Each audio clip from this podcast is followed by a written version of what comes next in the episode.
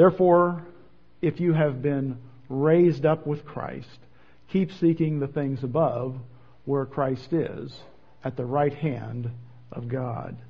Set your mind on things above, not on the things that are on earth. For you have died, and your life is hidden with Christ in God. When Christ, who is our life, appears, then you also will appear with him in glory.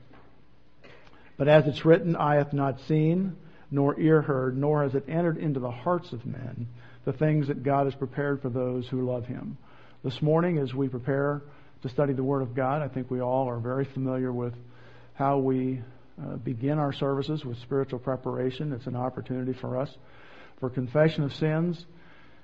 And also sometimes, as I always allow the students in the classes that I teach, sometimes it's just an opportunity for us to relax, um, to allow the, the motor to idle a little bit. And sometimes that's difficult to do. It's difficult to shift it into neutral. But sometimes we need to do that. Just relax. And so you have just a few seconds this morning either for confession of sins or to help you focus on what we will be studying regarding the resurrection of our Lord Jesus Christ.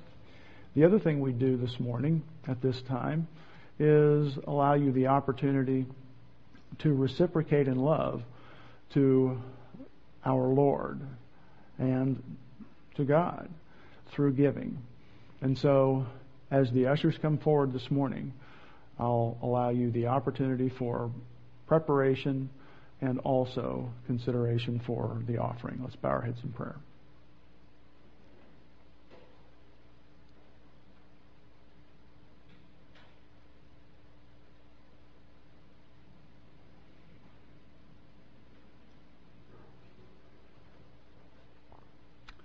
Dear Heavenly Father, we are thankful that you have loved us in such a manner that you have given us your Son, your only Son, your unique Son.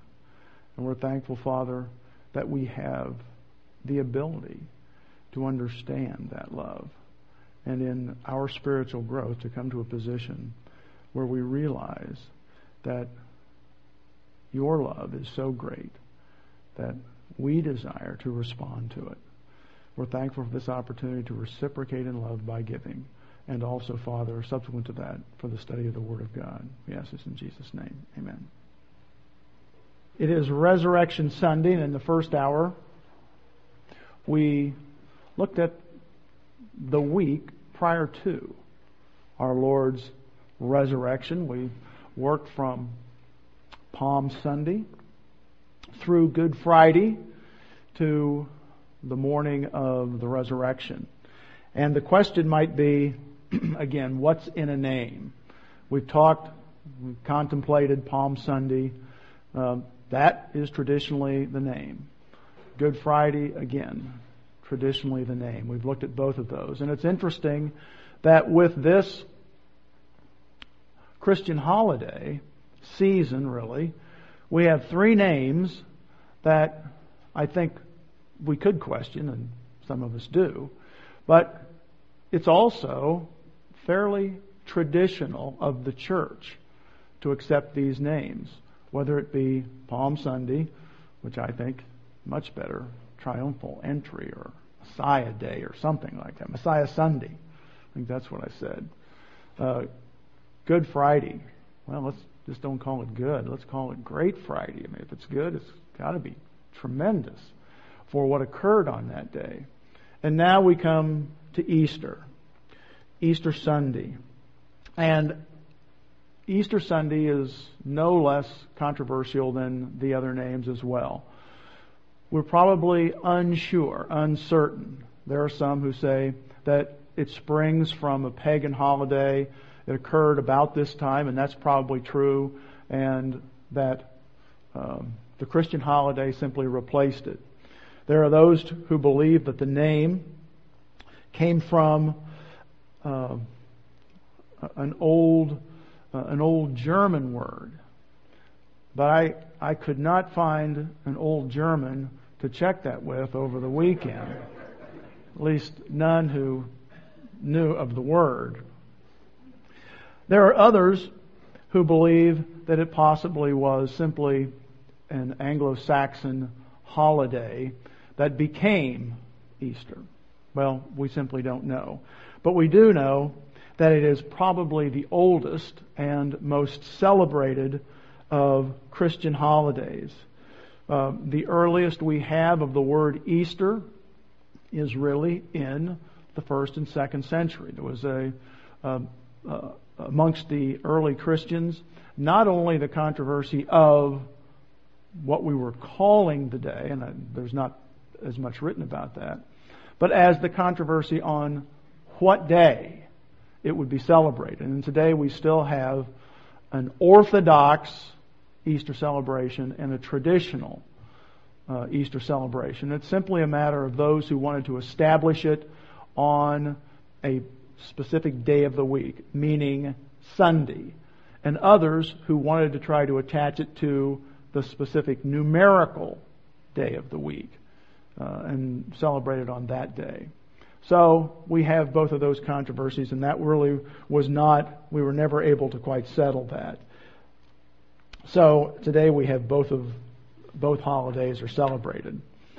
Anyhow, one of the traditions that has come up through um, through the church is that there are uh, various ways to celebrate Resurrection Sunday or Easter. One of the ways, of course, is the sunrise service. Another was that the, the pastor in very many churches or in some churches would always say, He is risen. And then the congregation would respond, He is risen indeed. And that exchange was sort of a, a recognition that not only do we pronounce that He has risen, but the response is, yes, we believe. We truly believe that our Lord has risen. And there are other traditions that have, uh, have arisen out of Easter. And I thought that I would talk about one of those this morning. And decided to wear, as I mentioned the first service, my what might be called my Easter tie or my Resurrection Sunday tie. But there are other things. There's Easter bonnets. There are uh, Easter uh, dresses. There are Easter sales. And I remember growing up, one of the things that I certainly enjoyed was the Easter eggs. And Easter eggs gave way to chocolate and Easter bunnies and things of that nature. And while I was looking through my notes, I came across an article that I thought you might enjoy for those of you who do enjoy you know, Easter eggs and Easter bunnies and things of that nature. And that is a study that was conducted on chocolate. This is a little light on the spiritual side right now. You have to understand. But it was a study relating, cho- to, relating to chocolate. And for those of you who like chocolate, this will be uh, support for you. It says chocolate may boost brain power and fight fatigue. So the next time your energy slumps, but you need to be sharp, it says a cup of hot chocolate might just boost the, might provide you the boost that you need. I don't know if the hot chocolate will or not. Listen to this study. It says the boost might come from the flavanols. I remember growing hearing someone talk about flavonoids, but this is flavanols, which are chemicals plentiful in dark chocolate. They fight fatigue and hone mental sharpness, according to scientists at the Brain Performance and Nutrition Center of Northumbria University in Newcastle, UK. We might have had the opportunity to have Cassandra stop in there and on her way to see if this is true. This is an extensive search and extensive research. It says research gave researchers gave 30 people a series of math tests before and after having either a flavonoid lo- flavanol loaded chocolate drink or a placebo beverage. Now I don't know if the placebo beverage is caught on in England or not, you can go to a pub and say, give me one of those placebo beverages. You know. I don't know. But on a test that required repeatedly subtracting numbers, volunteers who got the flavanol rich drink performed better than those drinking the dummy drink, as it was called. I think this is very interesting. You can probably see this.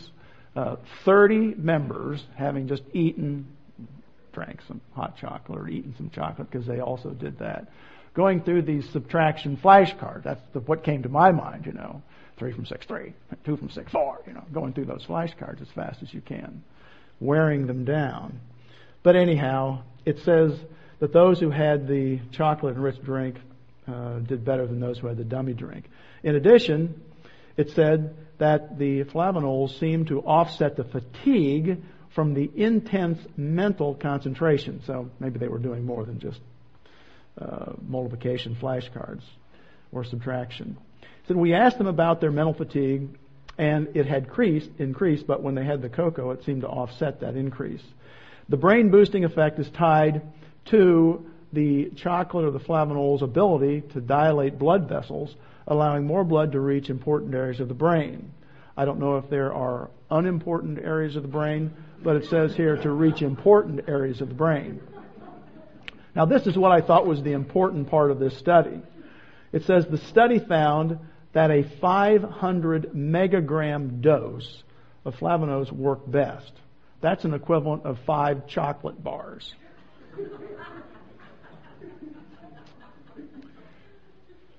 so what they did is they worked with these 30 members for a while and then they had to transfer them to weight control for a while before they could work with them again. So it says the researchers are trying to discover if there may be another way besides eating five chocolate bars to get the same effect. So uh, it appears that uh, one of the wonderful benefits here of celebrating uh, Resurrection Day is that you can just eat as many chocolate bars as you can just about handle. But anyhow, our passage to start our study this morning, the second service, is in Matthew 28 1. Matthew 28 1. Matthew 28 1.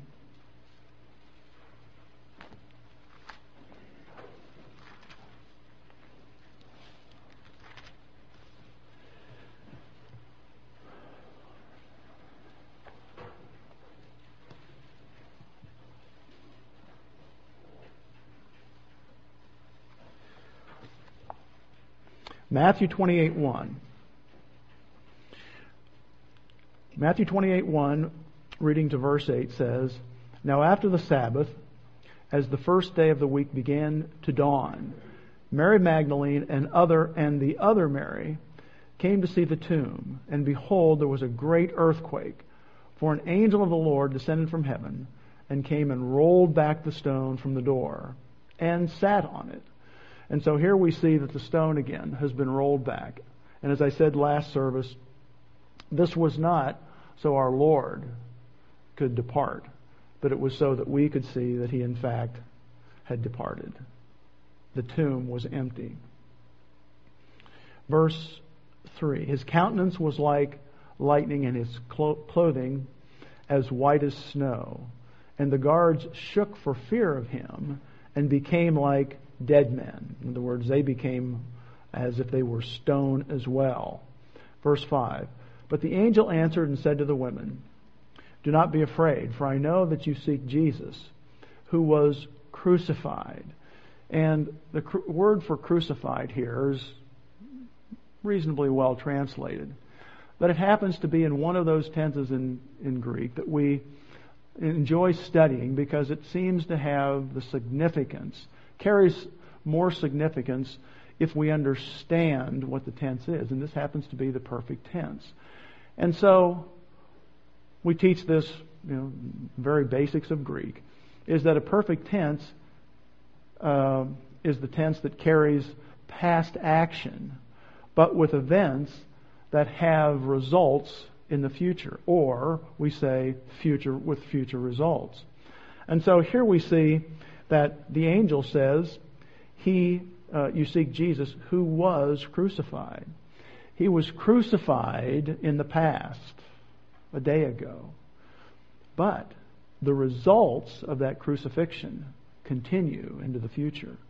In other words, the payment of the sins, the results of the payment of the sins continue on. And it says, He is not here, for He is risen. And He is risen is in the past. There's a past time. He's gone. Our Lord is gone from this tomb. he is not here. He is risen. As He said, Come see the place where the Lord lay and go quickly and tell his disciples that he is risen from the dead. And indeed, he is going before you into Galilee. There you will see him. Behold, I have told you. Our Lord will spend quite a bit of time with our disciples. He'll spend some of it in Galilee, which is in the northern part of Israel, and he'll spend part of it down in Judah in the south. Verse 8. So they went out quickly from the tomb with fear in other words, they're, they don't completely understand what's happened here. But also great joy and ran to bring his disciples word. And so we finished last hour with the joy, the goodness of Good Friday, the greatness of Great Friday. And here we see also the women as they depart saying, or being full of joy. As we begin our study this hour, what I wanted to do is several things. First of all, our Lord had foretold of his resurrection. He had prophesied of his resurrection. And so let's begin our study this morning with our Lord's resurrection and his predictions of that resurrection. This was not something that should have been a surprise, but unfortunately it was to many. In our first passage, let me see if I can get us down to where I want to be here.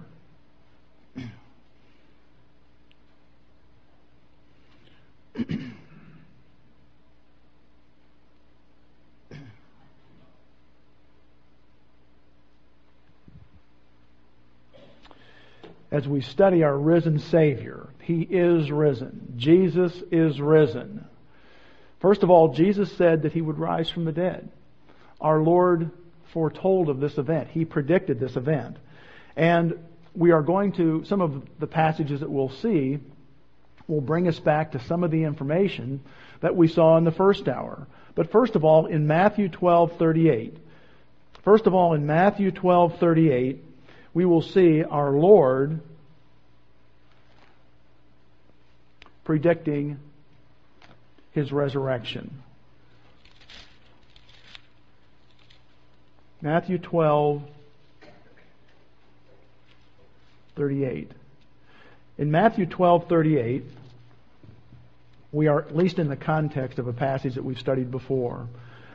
And beginning in verse 38, it says, Then some of the scribes and the Pharisees answered, saying, Teacher, we want to see a sign from you. And in our New Testament Greek, this is not the Aramaic word for rabbi, which was a term of respect.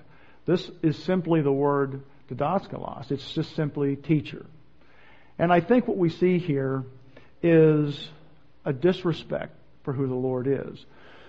It's not as if they haven't seen a sign. As a matter of fact, in this chapter in Matthew 12, we've seen, again before, or we can go back just a little bit, in Matthew 12, 22, says, Then one was brought to him who was demon possessed, blind and mute, and he healed him so that the blind and mute man both spoke and saw. And all the multitudes were amazed. Here we are. We're back to our amazement. We're back to our astonishment. What does this mean? I don't know, but it's good entertainment. And that's what the Jews thought. That's how they viewed this. They're amazed. And they continued to be amazed. We saw this in Mark 1, and we saw it runs through the book of Mark. But here we see that they're amazed. and they said, Could this be the son of David? Could it be? Could it be the Messiah? Verse 24. Now when the Pharisees heard it, they said, This fellow does not cast out demons except by Beelzebub, the ruler of the demons. Well, they have just seen a sign. They've just seen the power that he has as the Son of God. And God the Holy Spirit working through him. But as soon as we get over here to verse 38, they come to him and say, well, we want to see a sign. We need to see another sign. We need to see a real sign. So our Lord says to them, An evil and adulterous generation seeks after a sign, and no sign will be given to it except the sign of the prophet Jonah. And so our Lord has shown them sign after sign after sign, miracle after miracle after miracle. He has healed thousands of people in Israel. It's remarkable if you read through the Gospels and take notice of those times when he's healing someone, whether they're blind or they can't walk or they have a disease. It says thousands. And we don't have a full accounting of that. Thousands of people were healed and they didn't believe. They were astonished. They were amazed. They were entertained. But only a few believed. The same for feeding 4,000 or 5,000 from just a few loaves of bread and fishes. They were amazed. The food was good, but they didn't believe in him. They questioned, could this, could this be the son of David? Could this be the son of God? Could this be the Messiah? Well, how many other people have you seen heal the blind? So our Lord says, and even an evil and adulterous generation seek after a sign, and no sign will be given, be given it, be given to it, except the sign of the prophet Jonah. And so the Lord has come to a time when he says, no, you have seen signs enough. The next sign you will see will be that of the sign of Jonah. For as Jonah was three days and three nights in the belly of the great fish, so will the Son of Man be there, be, be three days and three nights in the heart of the earth. I have a wonderful story uh, to tell about Jonah. It comes from last week. Uh, I was speaking with Anna and Jennifer right down here in front and she had a piece of art, and the piece of art had a lion on it, colored in. And actually, Jennifer was carrying it, so I took the. Uh, I asked for the piece of art, and I was talking to Anna. I said, Anna, what is this? It's a lion. We're studying Daniel in the lion's den. Daniel with the lions. And I said, Well, Anna, did Daniel end up in the lion? And she said, No, we're not talking about Jonah and the fish.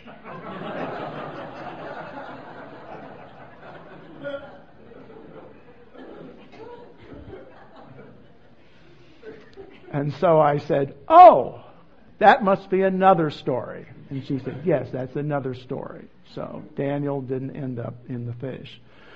She knows her Bible stories. I didn't ask about Jonah. But here it is.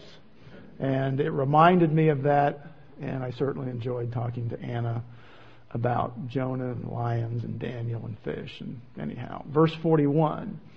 The men of Nineveh will rise up in the judgment with this generation and condemn it. In other words, the generation of Nineveh saw much less than what you've seen.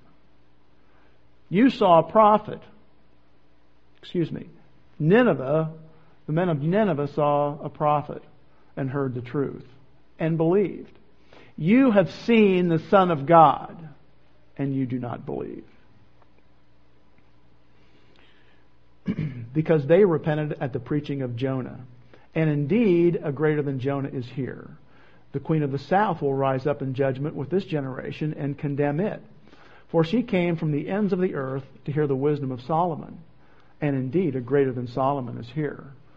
Solomon's wisdom cannot compare to our Lord Jesus Christ, to the Son of God.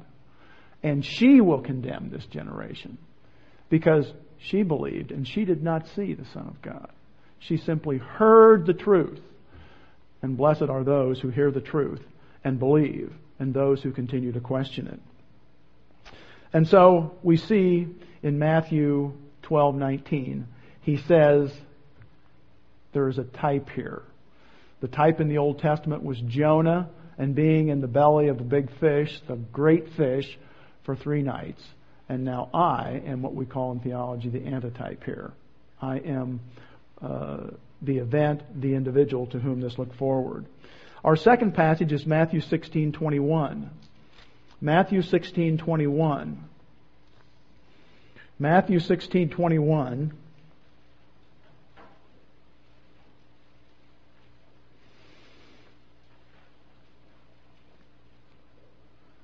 Another passage that we've studied in Matthew 12:38 previously we saw that the demand for a sign is not evidence or excuse me is evidence of unbelief rather than faith.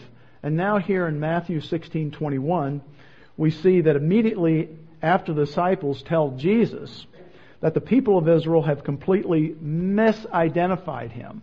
And that's what we see up in verse 13. We need to go to verse 13. Then Jesus came into the region of Caesarea Philippi. We studied Caesarea Philippi. This is where the, the great stone face, rock face of uh, Caesarea Philippi is located and where many temples were built to pagan gods. And he asked his disciples saying, Who do men say that I, that I, the Son of Man, am?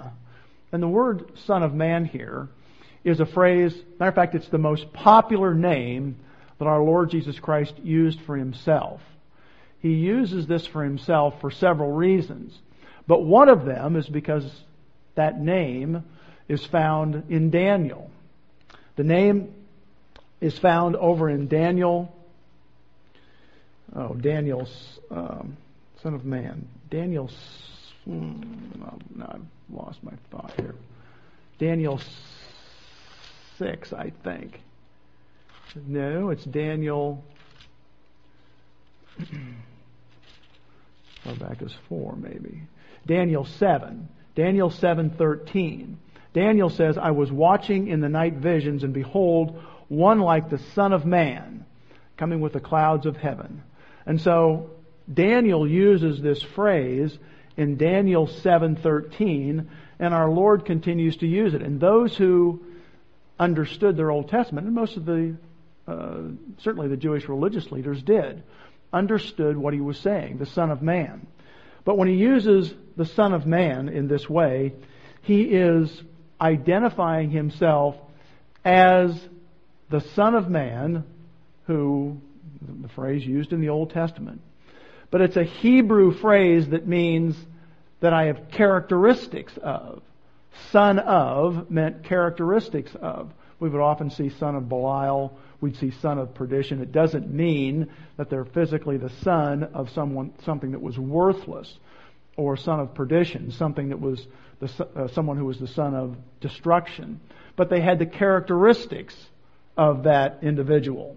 And so we see that he's called the Son of Man. But what happens here is that Israel completely misidentifies him because it says in verse 14, so they said, some say John the Baptist, some say Elijah, others Jeremiah, or possibly one of the prophets. He has been telling them who he is.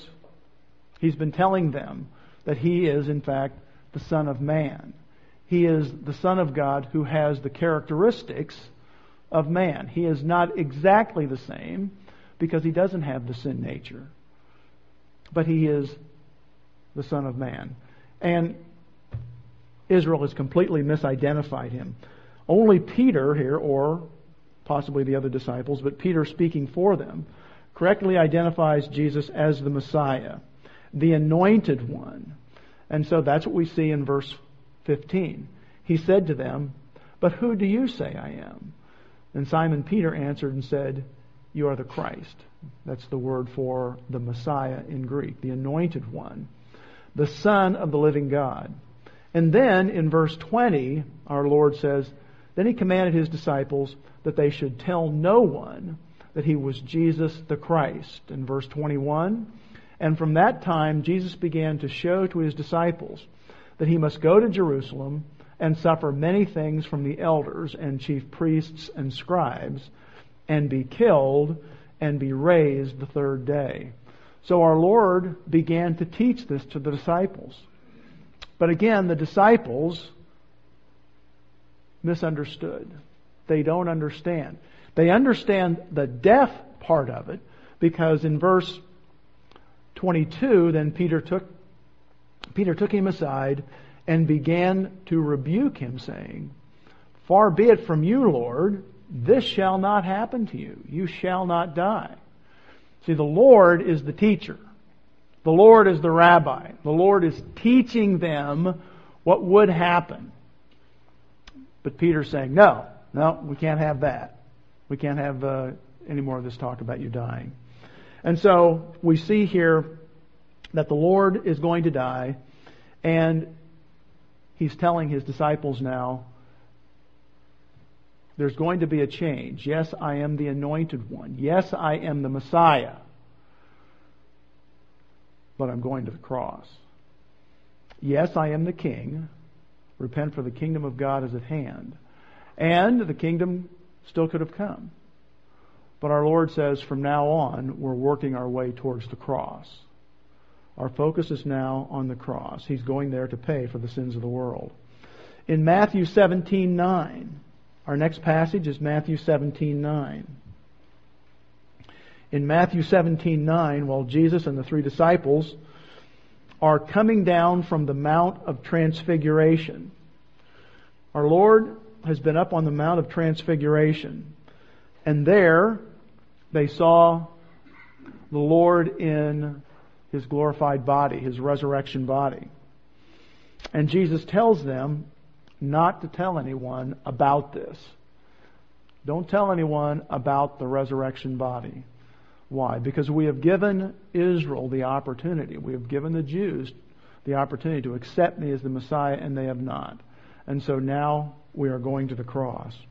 He must go to the cross to provide salvation first, and then they again would see him in his glorified body. So in verse 17, chapter 17, verse 9, we see.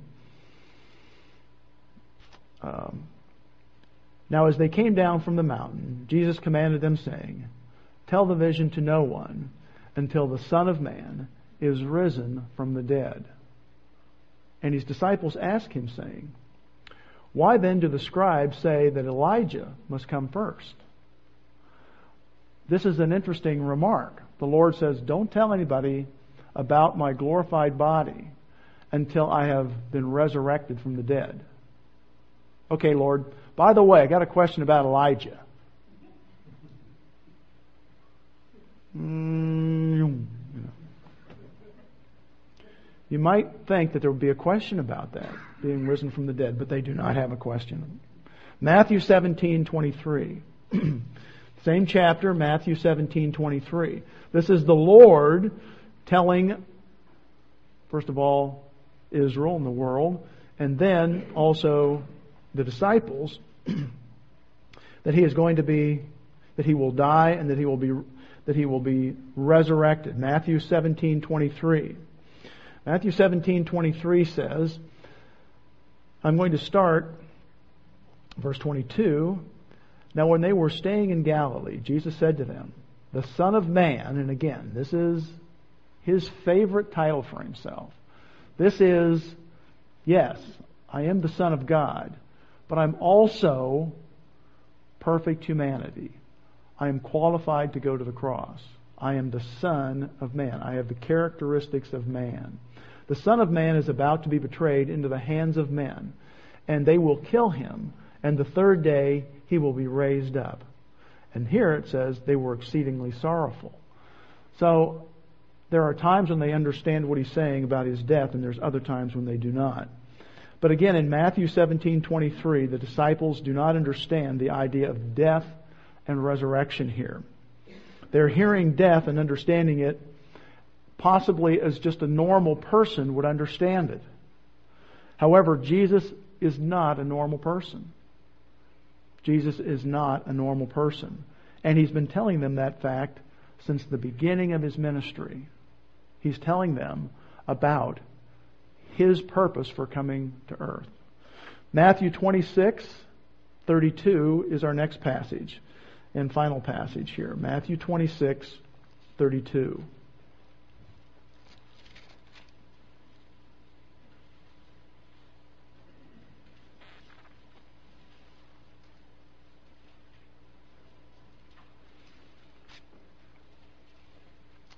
Matthew 26, 32. In Matthew 26, 22, the Lord is talking to the disciples. He celebrated the Passover with his disciples, and he has uh, instituted the Lord's Supper. And he's talking to them about what would happen later that night.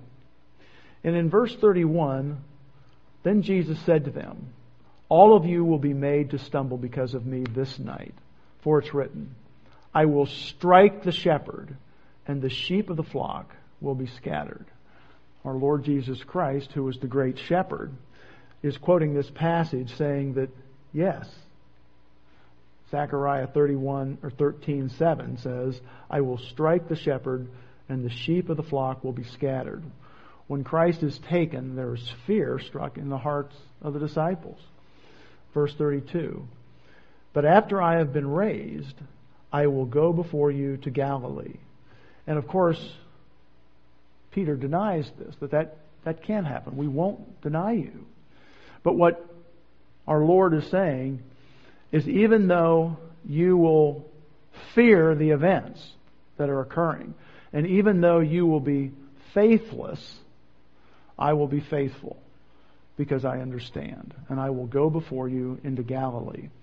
What we're going to see is the contrast between the disciples here and the disciples after the resurrection. Because it's after the resurrection that they understand and they have courage. So the Lord said that he would be raised from the dead. Now, our Lord in order to, again, attest to the fact that he was resurrected from the dead, appeared many, many times to many people.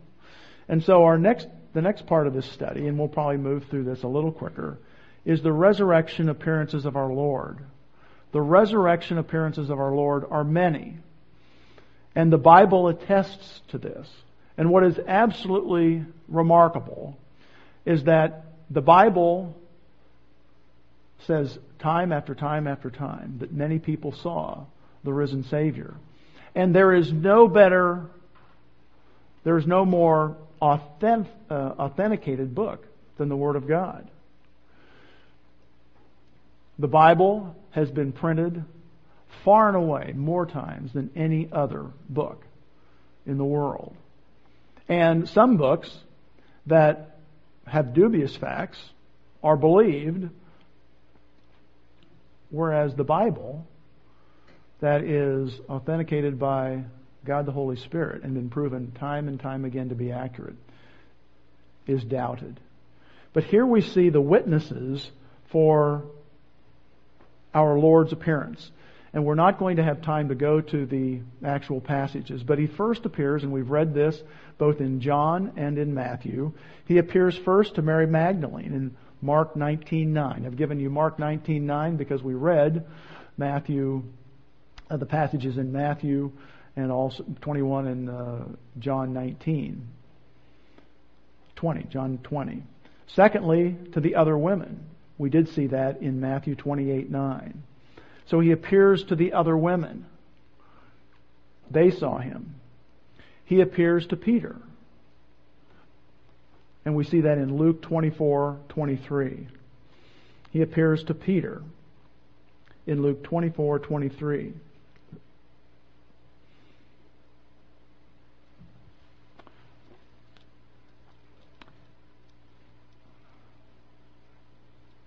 Um, I'm just going to check that passage because I have a difference in my notes here.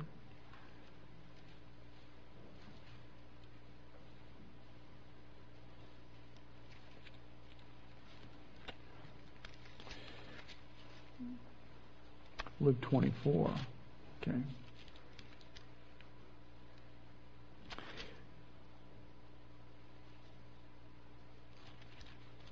That should be. Uh,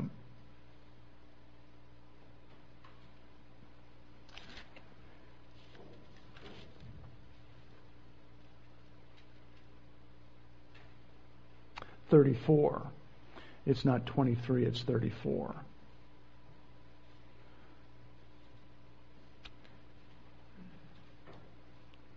Um, we also have fourth to two disciples on the road to Emmaus in Luke 24:13.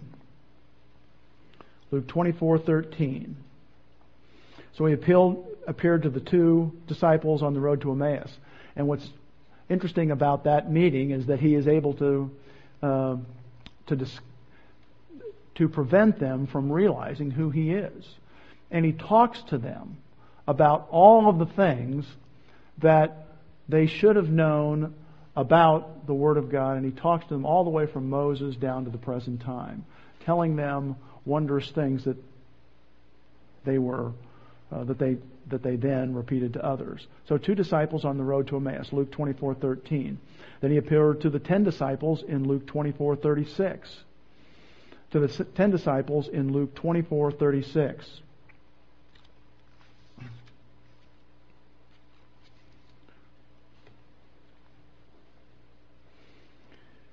Six, he appeared then to the eleven disciples in Mark 16:14. In Luke 24:36 we see that he appeared without Thomas being present. And then Thomas was present when he appeared to the 11 in Mark 16:14. He appeared to seven disciples by the sea in John 21:1 and following. And of course, this is the time when he appears on the shore. And he calls to them and he's preparing food for them. He's cooking fish for them. He's continuing to serve them and minister to them. It's a wonderful picture of our Lord and our, our God. He appeared to 500 people, as Paul says in 1 Corinthians 15:6. So he appears to a large number of people, 500 in 1 Corinthians 15:6.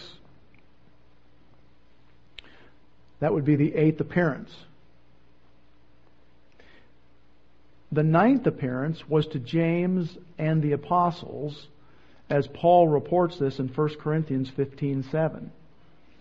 To James and the apostles.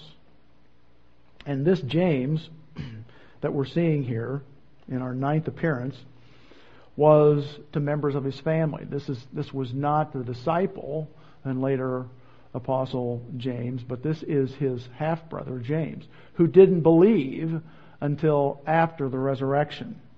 Apparently, there was just something there about believing in your brother being God that didn't work. Ten, to the eleven disciples on a mountain in Galilee, where he gave them what's now known as the Great Commission. He appears to the 11 disciples on a mountain in Galilee.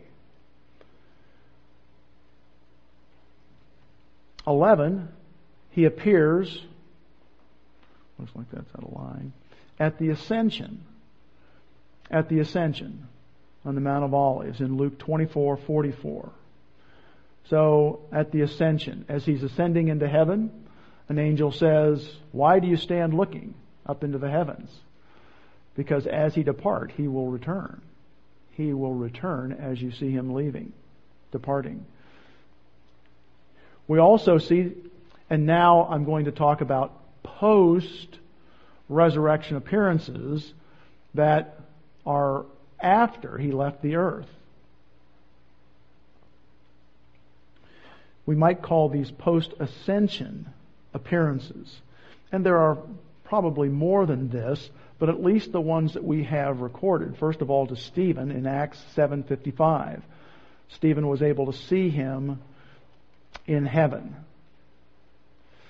13, our 13th appearance was to Paul on the Damascus Road in Acts 9 3. And so he appears to Paul.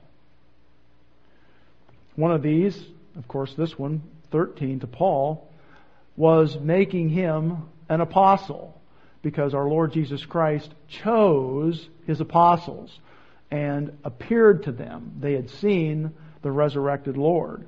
And that was one of the qualifications and is one of the qualifications of an apostle. So those who say they're an apostle today, unless they've seen an appearance of the risen Savior, and of course they may say they have, but they haven't. 14 appeared to Saul and to Paul in prison in Acts 23:11. Our Lord appears to Paul in prison. These last few are to Paul to Paul, well, at least these two, to Paul on the Damascus Road, Acts 9, Acts 9 3, and to Paul in prison in Acts 23 11. And then finally, to John on the isle, the island of Patmos, the Isle of Patmos in Revelation 1 2, 112. In Revelation 112, the Lord Jesus Christ appears to John. John sees the post resurrection of our Lord Jesus Christ. And so what is significant about all these is that these are critical to our Christian faith. The fact that He is risen is critical to our Christian faith. And He has risen. His resurrection is well described and well confirmed. It's attested to by many. And the Word of God certainly supplies that reassurance for us. There is no more well attested book than the Word of God. The fact of the resurrection. Just a few points as we close here. The fact of the resurrection.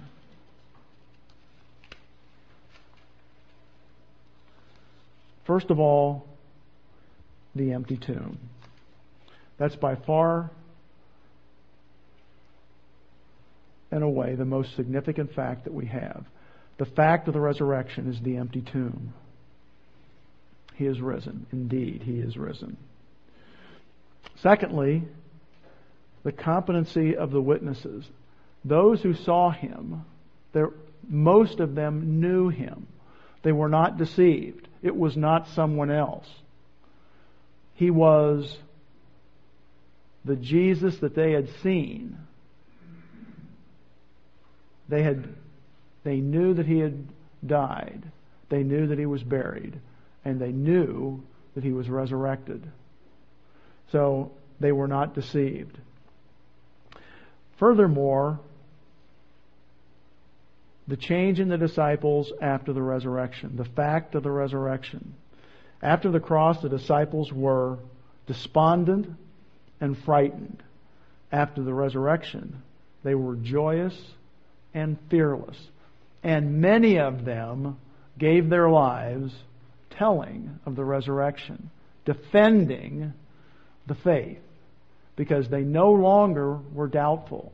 They no longer were fearful. So the fact of the resurrection, there's others, but these three provide us certainly with confirmation. And then I wanted to look at three things of the significance of the resurrection. The significance of the resurrection. First of all, it's evidence that he was the Son of God. Paul tells us in Romans 1 4 that this is evidence that he was the Son of God. Romans 1 4. Romans 1 4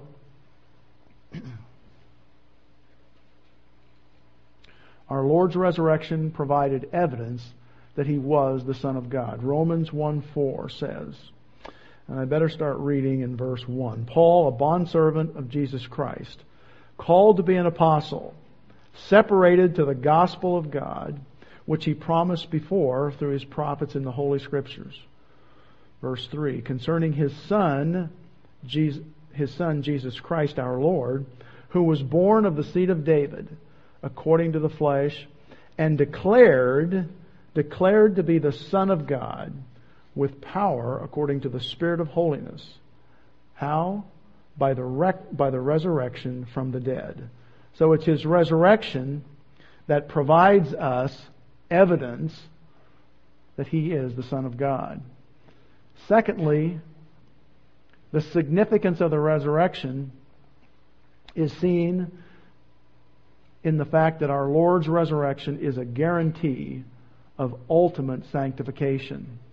It is a guarantee of ultimate sanctification. Again, the apostle Paul in 1 Corinthians 15:20. 1 Corinthians 15:20.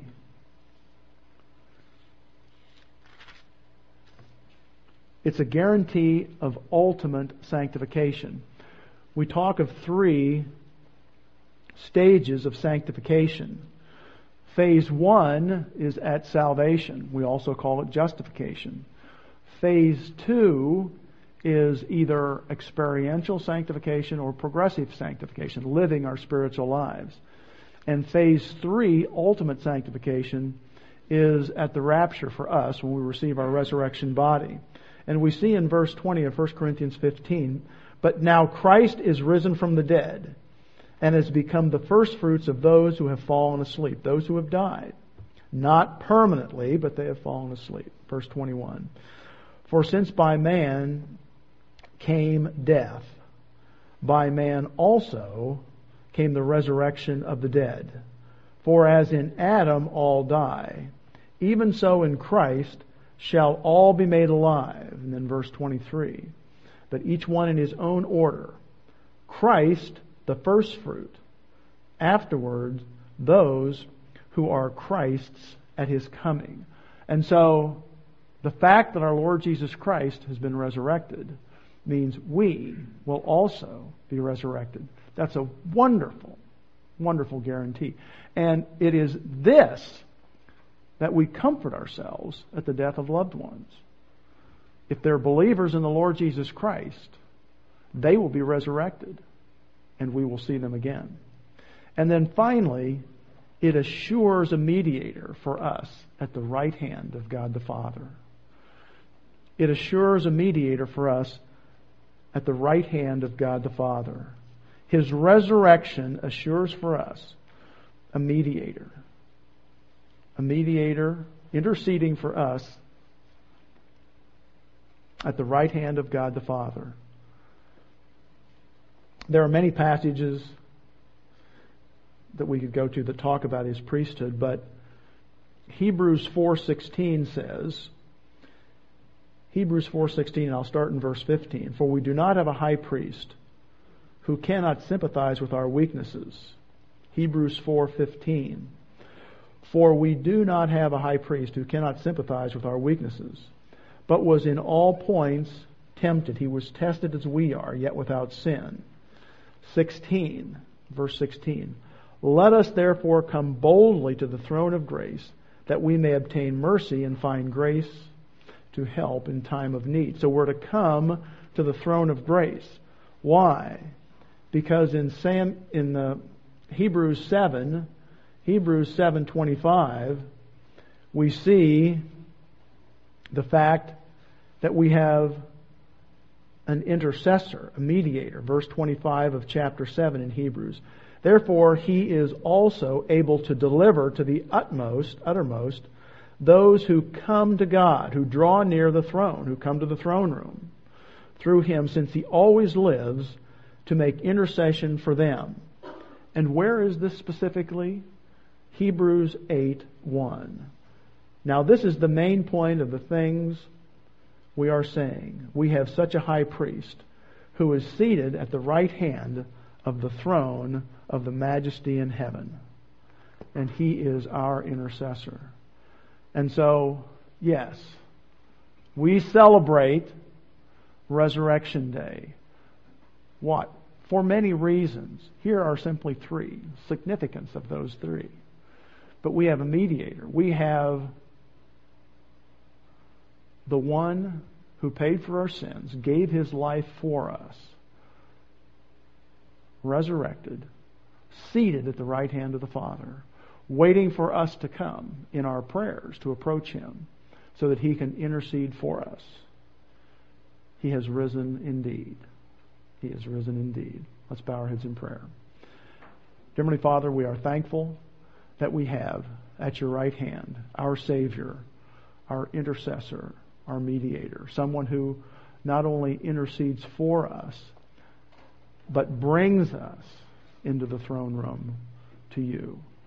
We're thankful that we have the Son of God, the Messiah, but also, Father, our Savior, seated right there. Indeed, He is risen. We're thankful, Father, for the empty tomb. And this morning, as we remember His resurrection, help us to remember the significance of His work on the cross and His resurrection. We ask this in Jesus' name. Amen.